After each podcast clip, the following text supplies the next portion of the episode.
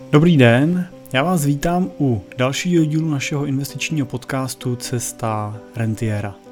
Moje jméno je eh, Jiří Cimpel a dneska bych se s váma rád bavil na téma fáze tvorby bohatství.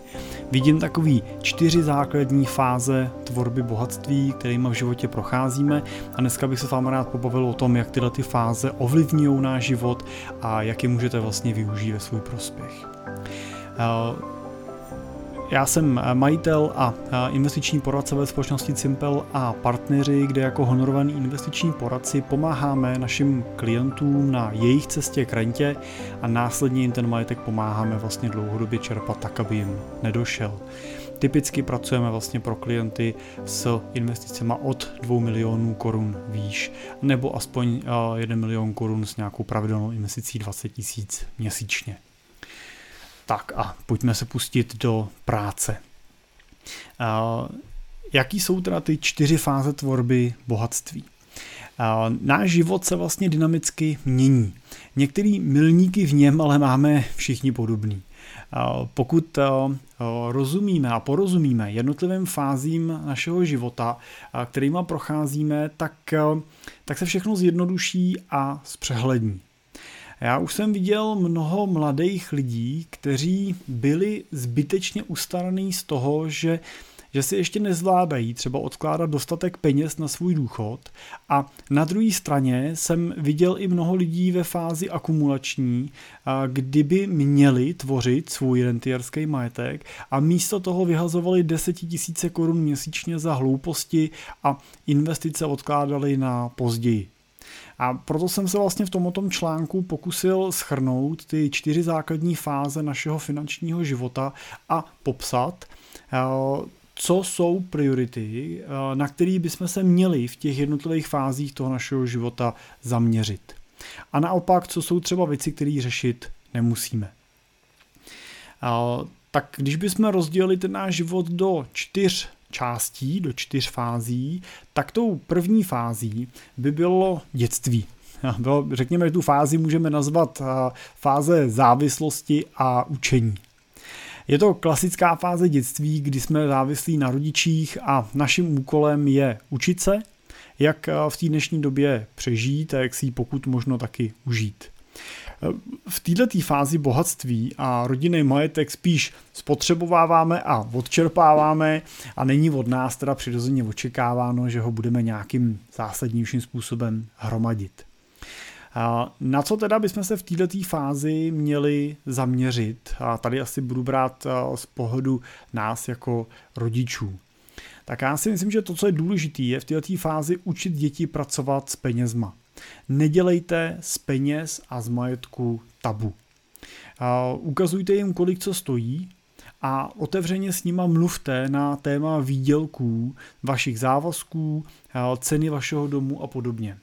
Je to v podstatě jedinečný období, ve kterém v určitém věku začnou mít děti, nebo aspoň moje děti to tak měly a mají, tak začaly mít zvídavé otázky typu, tati, kolik stojí ten náš barák? A my na něj teda máme hypotéku a co to vlastně znamená? A kolik vlastně teda vyděláváš? A kolik stojí to naše auto? A kolik za něj platíme měsíčně? A Většina těch otázek nebo těch odpovědí na ně by se dala tak trošku zabít. jo, můžete vlastně snadno říct, a do toho ti nic není a na to ještě nemáš věk a nedělej si s tím letím starosti, tohle budeš řešit, až budeš větší a, a to dítě se snadno takhle odbyde. Ono se pak teda přirozeně přestane ptát. Otázka je ale i to, nepřestane se pak i zajímat Není to téma, který ho pak jednoho dne doběhne, protože nebude mít prostor vlastně nad tím dostatečně přemýšlet a s váma si vlastně vytříbit ty svoje myšlenky a tu svoji filozofii. A bude mít to dítě ještě ve věku, kdy to pro něj pak bude klíčový a bude se skutečně rozhodovat nad tím, jestli si má vzít hypotéku, má si půjčit na tu novou televizi, má si půjčit na to auto, tak bude mít v této fázi ještě motivaci zase za váma přijít a poradit se. Takže já bych doporučoval nebrat jim tu motivaci a pokud možno se snažit odpovídat na ty otázky. Já samozřejmě chápu v řadě případů, že se rodiče obávají toho, že to dítě tu informaci pošle dál, myslím si, že to taky v řadě případů samozřejmě je, že, eh, že se o to někde prostě podělí s kamarádama, eh, vymění si ty informace, který tatínek má, eh, jaký příjem nebo kolik, který barák komu stál, ale věřte tomu, že těmhle těm debatám se stejně nevyhnou. Jo? Ono prostě buď jim tu informaci dáte, a dáte jim ji v nějaký podobě, ve který podle vás je správný, aby ji měli, a nebo jim ji nedáte, oni si ji domyslej, nebo si ji domyslejte jejich kamarádi a oni budou žít teda v nějaký často prostě třeba iluzi, která nemusí být pravdivá. A, a jestli se donese k sousedovi informace, kolik váš barák stál, já upřímně řečeno si nemyslím, že soused nedokáže tuhle informaci odhadnout a udělat si představu sám, tak je otázka, jestli je, tolik, jestli, jestli je to natolik tajná informace, že tím máte vlastně limitovat to sdělení vůči tomu dítěti. A na druhou stranu, no, můžete tu informaci jim dát upravenou, můžete tu částku říct nižší, a nebo jim můžete vysvětlit, proč zrovna tohleto číslo se vám nezdá vhodný, třeba abyste jim sdělovali, ale určitě bych doporučoval tu diskuzi na tohoto téma výst. Jeden takový tip, eh, už jsem o něm mluvil z jeden předchozích dílů, ale eh, stejně ho zopakuju, tak eh, já třeba u mých dětí používám v podobě kapesního nástroj, který jim vlastně pomáhá se setkat i s tím, co to je vlastně to uložení peněz, co to je úrok, co to je složený úrok a vlastně i s tím trošičku, co to je ten pasivní příjem. Je to vlastně jednoduchý nástroj, který oni rádi používají. Založil jsem takzvanou tata banku, eh, nebo papa banku, nebo jak ji budete chtít říkat. Eh, a vytvořil jsem vlastně eh, takový spořící účet, na který mají moje děti možnost vložit si svoje kapesný nebo peníze, které dostávají od babiček a tak dál. S tím, že já jim ten jejich vklad budu každý měsíc úročit třema procentama. Je to luxusní úroková sazba, kterou nenabízím nikomu jinému než svým dětem, tak předbíhám otázky typu, jestli byste mohli tenhle spořící účet v mojí databance taky využít. Ale ty děti vlastně se na tom krásně učí, že buď můžu ty peníze utratit, anebo si je můžou uložit.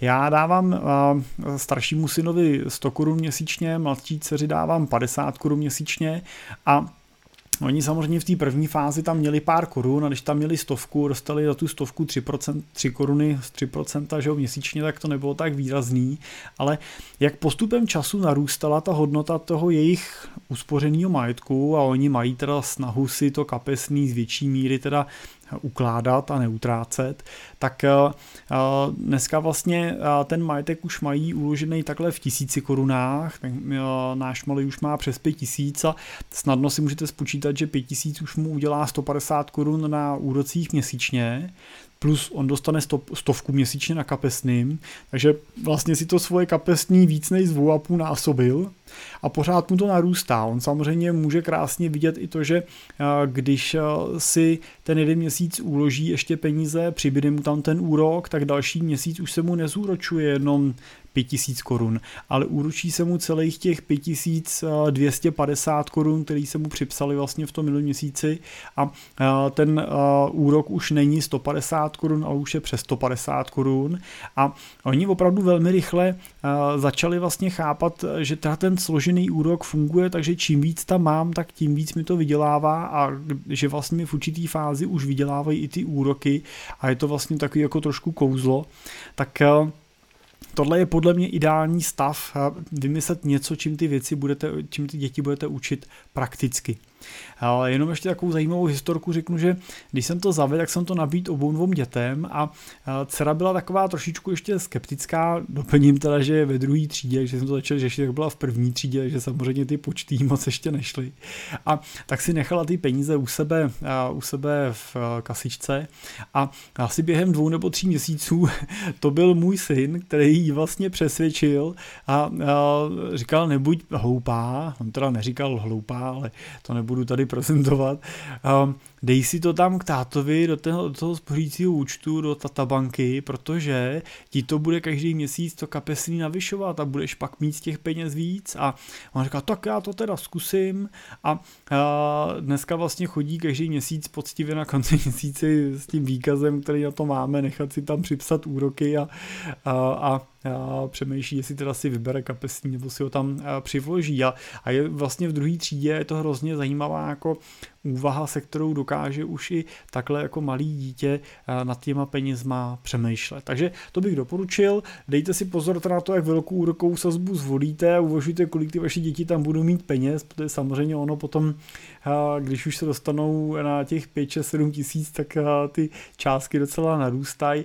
Na druhou stranu si říkám, že můžu v určitý fázi jim ukázat, co to znamená krach banky a aby si ověřili, jestli mají ty vklady pojištěný a případně, když tak trošku skoriguju tu velikost těch úspor. To si dělám srandu, ale, ale vždycky můžete samozřejmě tu úrokovou sazbu jim snížit a podobně, když prostě už by to potom bylo nad nějakou únosnou mez. Já ještě doplním, že jsem se zbavil trošku takového toho každoměsíčního stresu, kdy na konci měsíce se musel lovit nějaký a, drobný, abych jim to kapesný vyplatil. Takhle oni vlastně nosej paradoxně teda peníze mě, když dostanou někde, a, dostanou někde peníze od babiček narozeninám a podobně, tak vlastně přinesou ty peníze mě, uloží si to u mě a já jsem teda a, banka, takže jako typická banka moc tý keše nedržím, já to samozřejmě použiju, tak musím se taká připravit na to, že to budu chtít vybrat, že budou chtít nějakou větší, eh, větší sumu, kterou já pak vyberu, ale zbaví vás to takový ty měsíční strese, jako toho stresu, jako že teď potřebuji nějaký kapesný, co jim musím někde v keši dát, protože oni ho vlastně vybírat nechtějí, jsou motivovaní si ho dospořovat.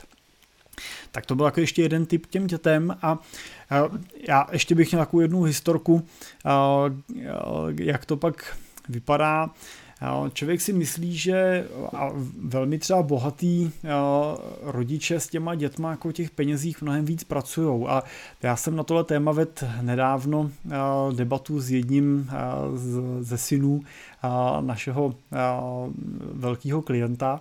A, ten klient je mnohonásobný, teda milionový dolarový milionář, takže jeho majetek přesahuje součtu jako vysoko přes 100 milionů korun. A je to člověk, který prodal úspěšnou svoji firmu, celkem známou před pár lety.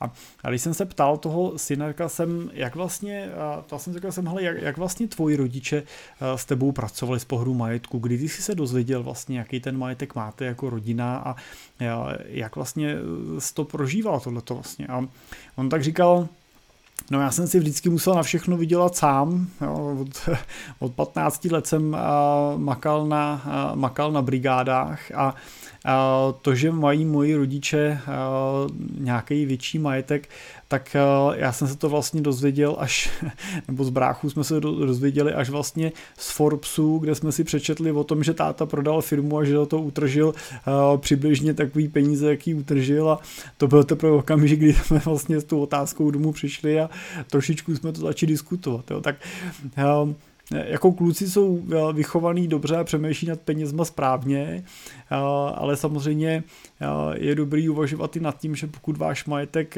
dosahuje třeba desítek nebo stovek milionů korun a ty děti nedokážou se s takovou částkou zžít, tak jak ho jednoho dne budou vlastně spravovat. Jo? Co, co, co by se stalo, kdyby se sval, něco s váma stalo a na ně by vlastně ten jejich podíl majetku spadnul. Jo? Bude to něco, co jim život usnadní nebo zkomplikuje. Takže samozřejmě i mírou velikosti vašeho majetku je, se navyšuje potom ta důležitost těchto těch diskuzí s dětma v průběhu už toho jejich třeba dětství a mládí. Tak, ještě bych k této fázi doplnil, že byste měli nechat děti dělat vlastní chyby. V této fázi budou ty jejich špatné finanční rozhodnutí stát nejméně peněz a je důležité, aby měli možnost si svoje chyby udělat a sami se z nich poučit. Takže uvažujte nad těma penězma, který jim dáváte jako kapesný, jako nad penězma, který jsou utracený, už jsou pryč a teď je vlastně na těch dětech, jak s nima naloží a jestli s nima naloží dobře nebo špatně. A pokud možno je nechte dělat i ty špatné rozhodnutí, nechte je, aby prostě ty peníze utratili za něco, co podle vás třeba nemá takový smysl, aby si na to měli šanci přijít oni sami.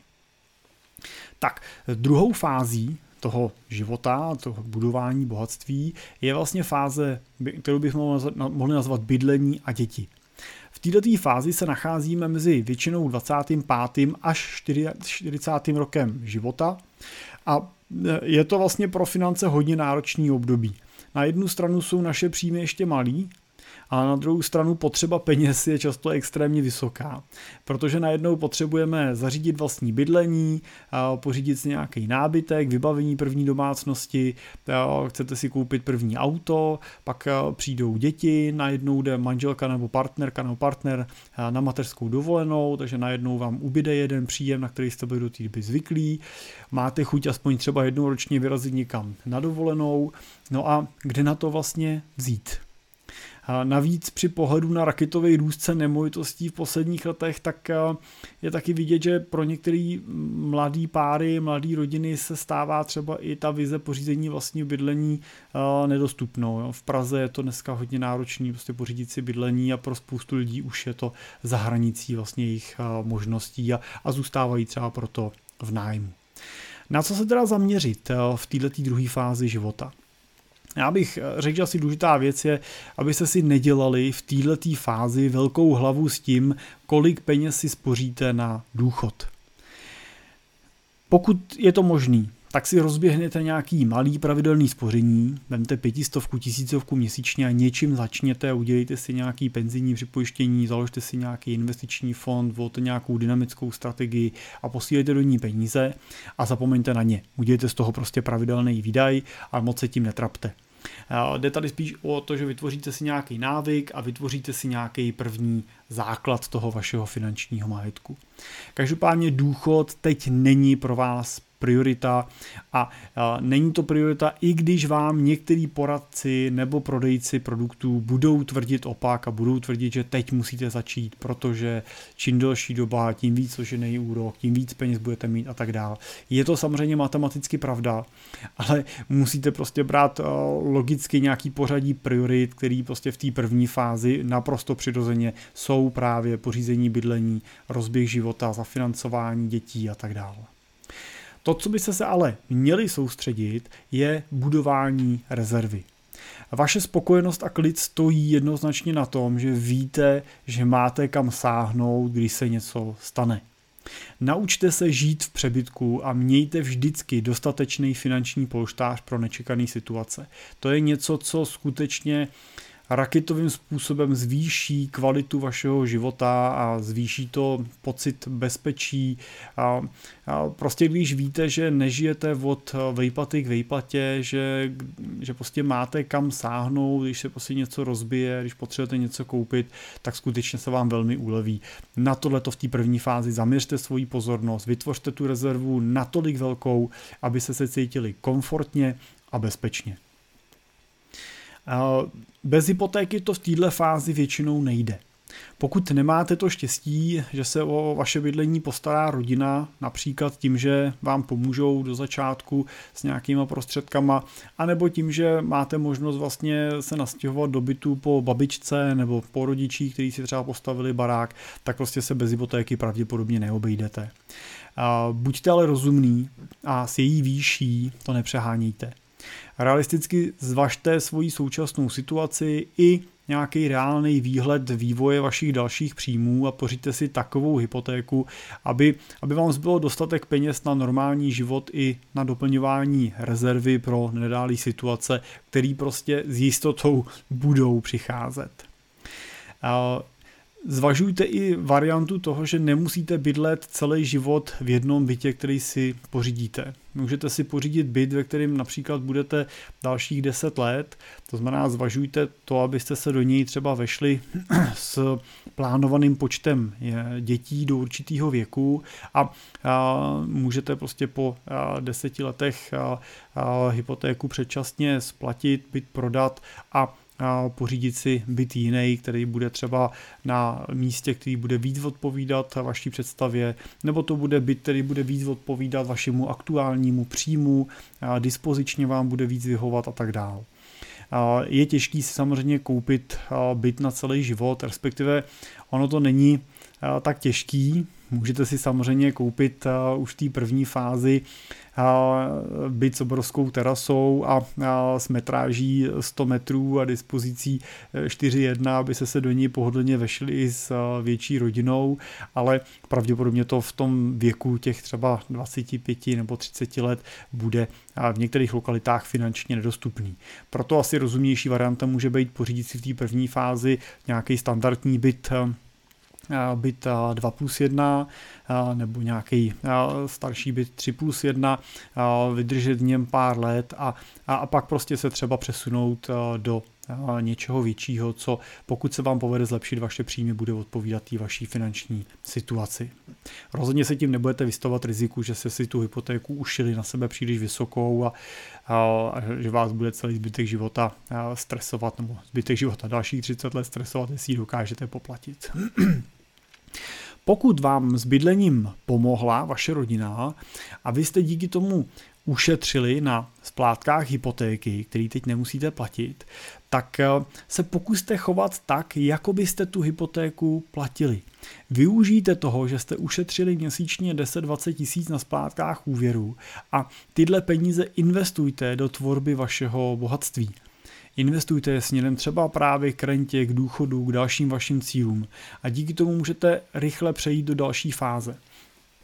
Já bohužel vídám mnoho uh, mladých lidí, i třeba z řad uh, mých kamarádů, který právě tímhle tím způsobem bydlení dostali a tu příležitost úplně spálili. Spálili ji buď tím, že prostě ty svoje příjmy vůbec vlastně do těch videů nezapočítali ten plánovaný výdaj hypotéky a prostě ty peníze utrácejí dneska ve svém rozpočtu a ani to nepoznají. A nebo dostali to bydlení, ale ten byt vzali a nadstandardně zrekonstruovali a pak skutečně jsem viděl situace, kdy a ještě před řadou let, kdy jsem to sledoval u těch mých přátel, tak a, udělali v malých panelákových bytech kuchyně za 300-400 tisíc a udělali si luxusní korkový podlahy po bytě a tak dál. Věci, které byly zcela mimo jejich finanční rámec, nikdy by nad nima neuvažovali v této výši, pokud by ten byt si museli pořídit, ale protože najednou vlastně teda ušetřili ty 2 miliony v té době na pořízení toho bytu, tak vlastně se klidně zadlužili částku jednoho milionu a ten byt v hodnotě dvou milionů ještě milionem zrekonstruovali, čímž určitě nezvýšili hodnotu toho bytu o milion. Takže je to na zváženou, samozřejmě je to hezký, když to v tom bytě máte, ale proč to neudělat obráceně? Proč tak rychle tlačit do toho, že musím udělat tuhle luxusní kuchyň a tak dál, musím se na to zadlužit? To je přece lepší varianta postupovat opačnou cestou a to je tím, že dobře, tak já si vezmu měsíčně 50 tisíc, který bych na tu hypotéku platil a tyhle peníze si budu odkládat stranou a tu kuchyni, na tu kuchyni si třeba našetřím za dva roky nebo za tři roky a pak si ji udělám ze svých peněz, ale nemusím přece kvůli tomu dalších mnoho let splácet nějakou půjčku nebo nějaký úvěr. No a to samozřejmě souvisí i s posledním bodem v této fázi a to je nezadlužujte se. Smysluplný úvěr je takový, který vám ušetří a nebo vydělá peníze a těm ostatním se vyhněte. Smysluplný tak se ukazuje například půjčit si teda na bydlení, kdy díky tomu nemusíte platit nájem, nebo když si koupíte rozumný auto, aby se se mohli dostat do práce, ale jiný dluhy jsou většinou už nesmyslný a chytrý takhle nejsou. Nepůjčujte si určitě na dárky, nepůjčujte si na novou televizi a už vůbec si nepůjčujte na krásnou dovolenou. Jo, ta dovolená vám rychle zhořkne, tak se vrátíte a budete jí muset začít splácet. Prostě to otočte a na ty věci si našetřete a poříďte si je až ve chvíli, kdy na ně máte. Ono to je často jenom to, že si řeknete dobrý, tak letos na dovolenou nepojedu, místo toho, abych jí splácel rok, tak budu ty peníze dávat na hromadu a za rok na tu dovolenou mám našetřeno a od loňského roku, eh, od příštího roku můžu na dovolenou už jezdit jenom za svý peníze, protože další rok to vlastně zopakuju, pak to zase zopakuju a tak dále. Takže nežijte na dluh. Jo? Využívejte chytrý dluhy a těm špatným se vyhněte. Tou Třetí fází, která pak následuje, to znamená, jsme ve věku přibližně kolem 40 let, tak je fáze, to bychom mohli nazvat a fází akumulace. Tato fáze u většiny z nás začíná ve věku kolem teda 40 a končí pak tím začátkem rentierství, což bývá někde třeba v průměru kolem 60 let. Někdo v 55, někdo v 65, tak řekněme, že v průměru 60. Je to, ta, rentier, tato akumulační fáze je teda část života, ve který se snažíme ty naše získané znalosti z předchozí fáze a postupně nabývané zkušenosti z té současné fáze přesměrovat a přeměňovat na majetek. To znamená, snažíme se vydělávat co nejvíc a díky tomu samozřejmě i pokud možno co nejméně utrácet a co nejvíc odkládat. Bydlení už máme, děti jsou většinou taky, a manželka už velmi často skončila mateřskou, nebo manžel, záleží kdo z vás je na mateřský a e, máte tak znovu dva celý příjmy do rodiny a ta vaše kariéra navíc by vlastně měla v této fázi života být na takovým maximu, na té špičce. Měli byste vydělávat nejvíc peněz vlastně od těch 40 do 50 e, je ten váš většinou jako profesní vrchol, takže i ty měsíční příjmy rodiny se většinou blíží nějakým svým maximum. Cílem této fáze by teda rozhodně mělo být vytvořit dostatečnou úroveň bohatství na to, abyste mohli spokojeně požít, prožít potom tu poslední, tu rentierskou fázi života. No a na co se teda zaměřit v této fázi? V té akumulační. Já bych doporučil, abyste nepropásli svoji příležitost. Je to fáze, ve které byste se měli snažit začít efektivně pracovat s vašima výdajema, protože ty jsou to, co můžete ovlivnit snadněji než svůj příjem.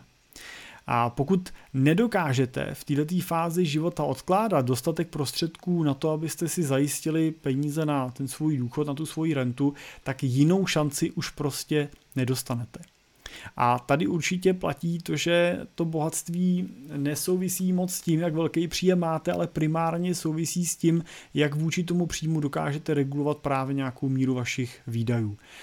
Znám spoustu lidí, kteří mají příjmy přes 150-200 tisíc měsíčně a přesto ta míra těch jejich úspor nedosahuje ani zamák toho, co třeba jakou míru úspor mají lidi, kteří třeba mají příjmy ve výši kolem řekněme 50 až 100 tisíc měsíčně, ale žijou afluentním způsobem, to znamená snaží se držet ty svoje výdaje v nějaký rozumný mezi a maximum peněz spořit.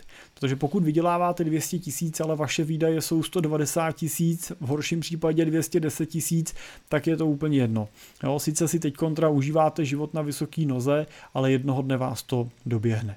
Takže určitě přemýšlejte na tou mírou výdajů vůči příjmům a uvažujte nad, uvažujte nad tím, jak nakládáte s tím rozdílem, s tím, co vám vlastně zbývá. A já bych v této fázi doporučil, abyste v tom nebyli sami.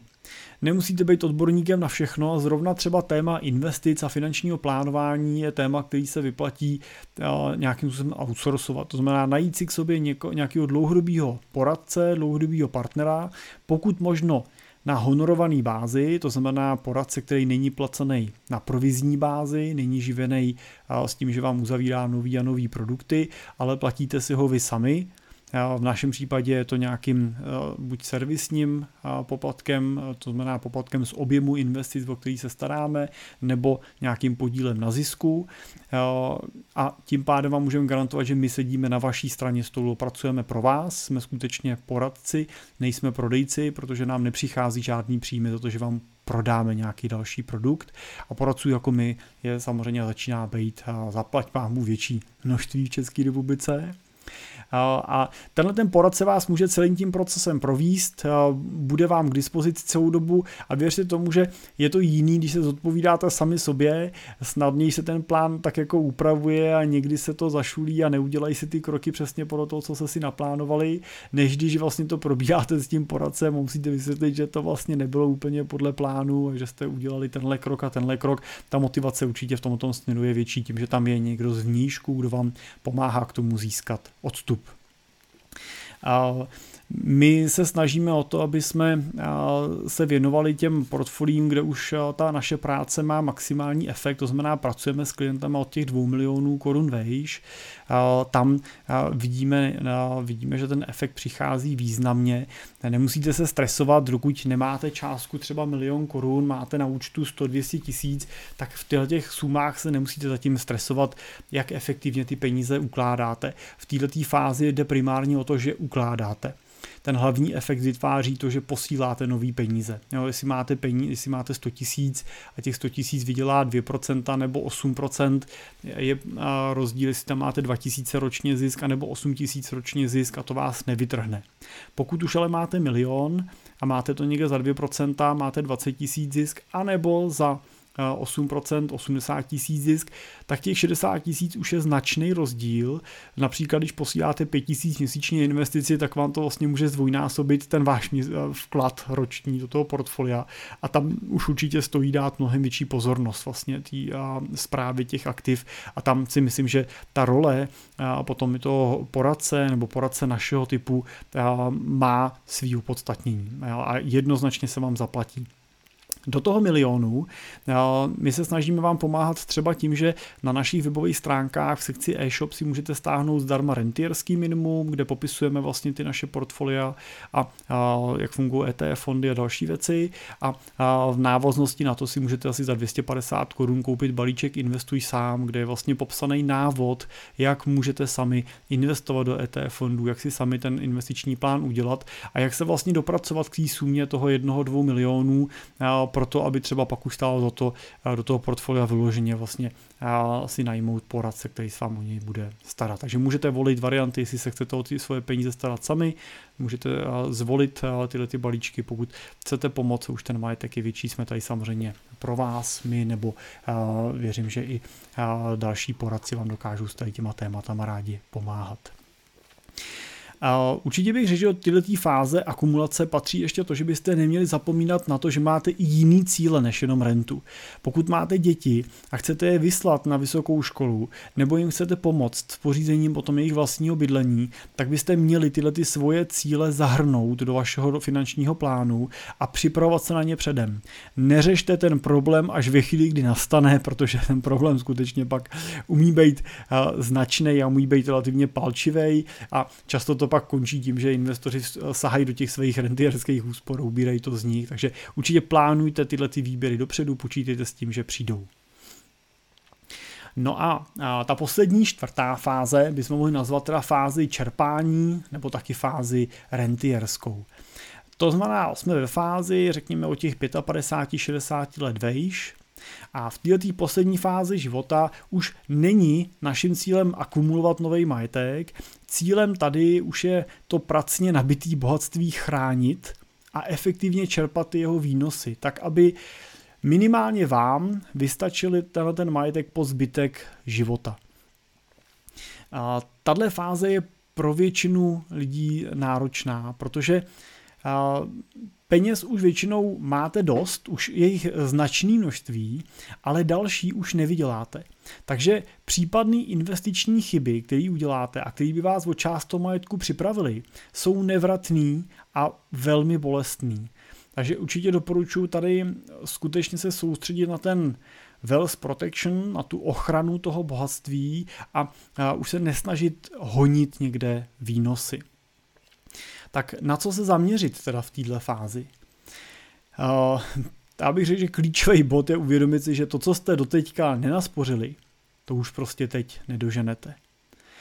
Uh, nesnažte se hledat produkty, které z vašeho jednoho milionu magicky během jednoho roku udělají 10 milionů. A pokud uh, vám tahle poznámka přijde směšná, tak bohužel vás musím ujistit, že těchto dotazů dostávám velké množství. A, a já se snažím já vždycky na to teda apelovat, upozornit, že prostě už to nemá smysl dohánět, že buďte radši spokojení s tím, co máte a upravte si ty cíle k tomu, ale jsem velmi často skeptický, že se mi teda podaří a, a toho, dotaz, toho člověka, který se dotazuje, teda a, a přesvědčit nebo přesvědčit, že dopadne ta moje rada na úrodnou půdu. Mám pocit spíš většinou, že mají snahu dostat a, nějaký požehnání a, a nějaký potvrzení, jo, děláte dobře, určitě kupte tuhle. A to jsou samozřejmě často kryptoměny nebo různý dluhopisy nebo různý forexový, tradingový roboti a podobné věci. A bohužel tyhle ty produkty magický prostě neexistují. Nejsou. Jo. Šance, že na konci roku budete mít 0 eh, milionů místo 10 milionů, je v tomhle případě šance, která bohužel velmi často hraničí s jistotou. A prostě se smířte s tím, co máte a přizpůsobte ty svoje cíle vašim reálným možnostem. To je nejbezpečnější, co můžete udělat a myslím si, že tohle už není fáze života, ve který stojí za to riskovat, že přijdete o všechno. Chraňte to svoje bohatství a investujte rozumně. Nejhorší, co můžete udělat pro ty svoje peníze v této fázi, je nechat je ležet na bankovním účtu.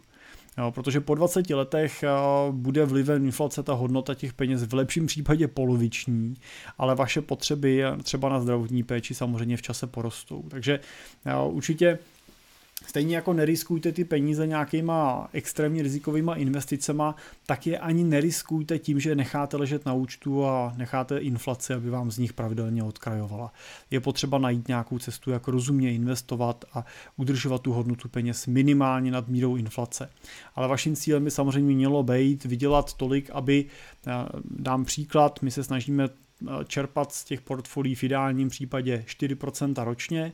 A pokud dokážeme to portfolio zhodnocovat na úrovni třeba kolem 7% ročně, tak v případě, že si investor vybere 4%, tak čerpá pouze ze zisku, a i tak mu ještě plus minus 2-3% zůstanou navíc a ty dokážou potom srovnávat i to zbylý portfolio s inflací. Tak to je vlastně jako optimální stav. Tak snažte se dostat s tím výnosem nad inflaci a jak moc potom, to už zase vám potom umožňuje tu míru čerpání upravovat tak, abyste žili třeba jenom z těch zisků.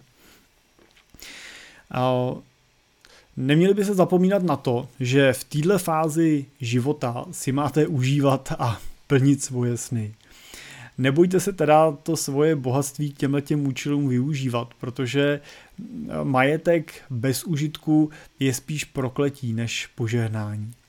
A neodkládejte zbytečně čerpání renty na pozdější dobu, ale seberte odvahu, sechněte s prací, prodejte tu firmu v nějaký fázi, kdy jste si to naplánovali třeba a, a začněte si plnit ty svoje přání a ty svoje sny.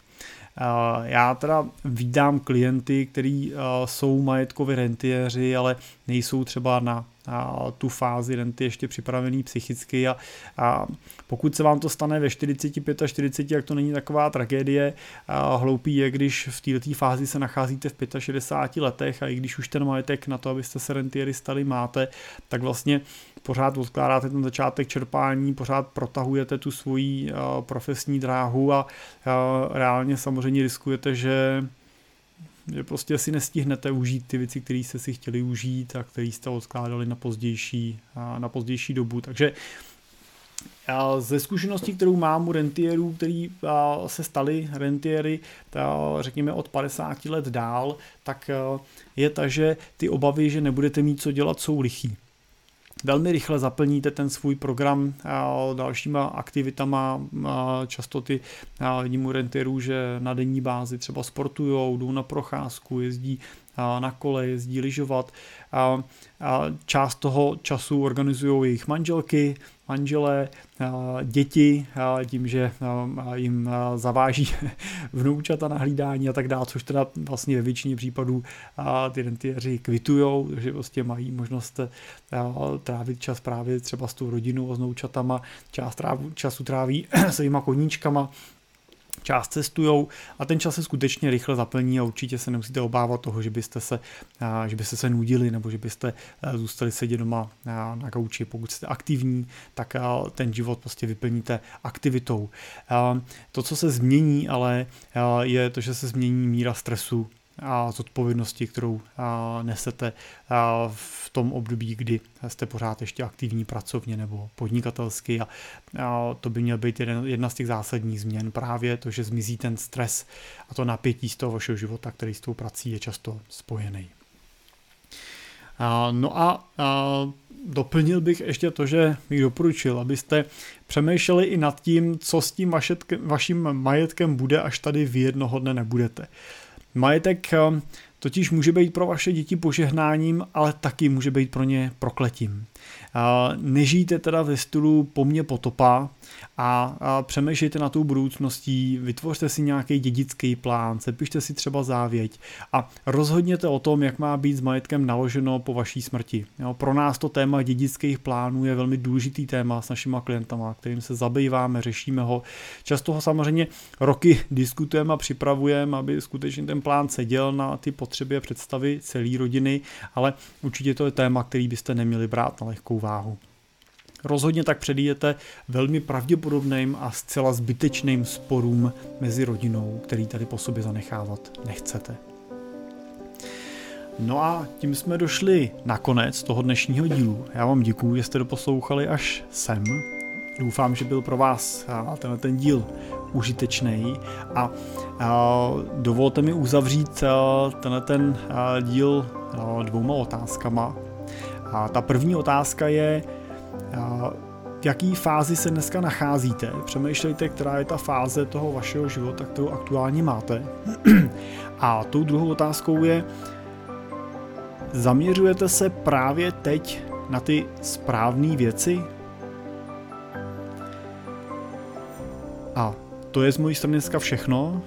Ještě jednou díky, že jste doposlouchali až sem a já se budu těšit zase u dalšího dílu eh, příští týden naslyšenou.